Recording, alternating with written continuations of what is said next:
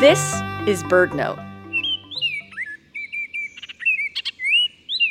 Songbirds like this Baltimore oriole thrive on a steady diet of scrumptious caterpillars that are often found on trees lining city sidewalks.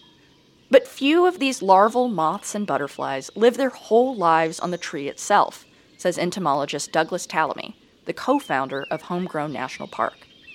Their next life stage is in the leaves and soil under the tree. Well, if you look under most trees, there's no leaf litter.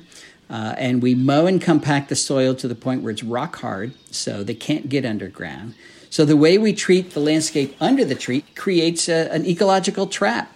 That's a problem for birds who need caterpillars to raise their young. Tallamy says one solution is to grow low lying native plants, like ferns or mayapples, around the base of trees. Or you can rake autumn leaves into piles around the trunk.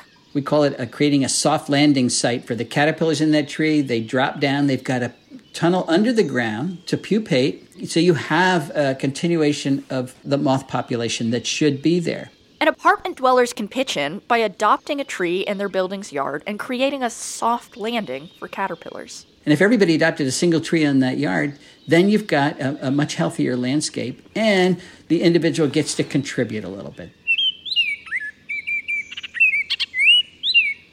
To learn more about Homegrown National Park and how to take part in their simple grassroots solution to the biodiversity crisis, visit birdnote.org.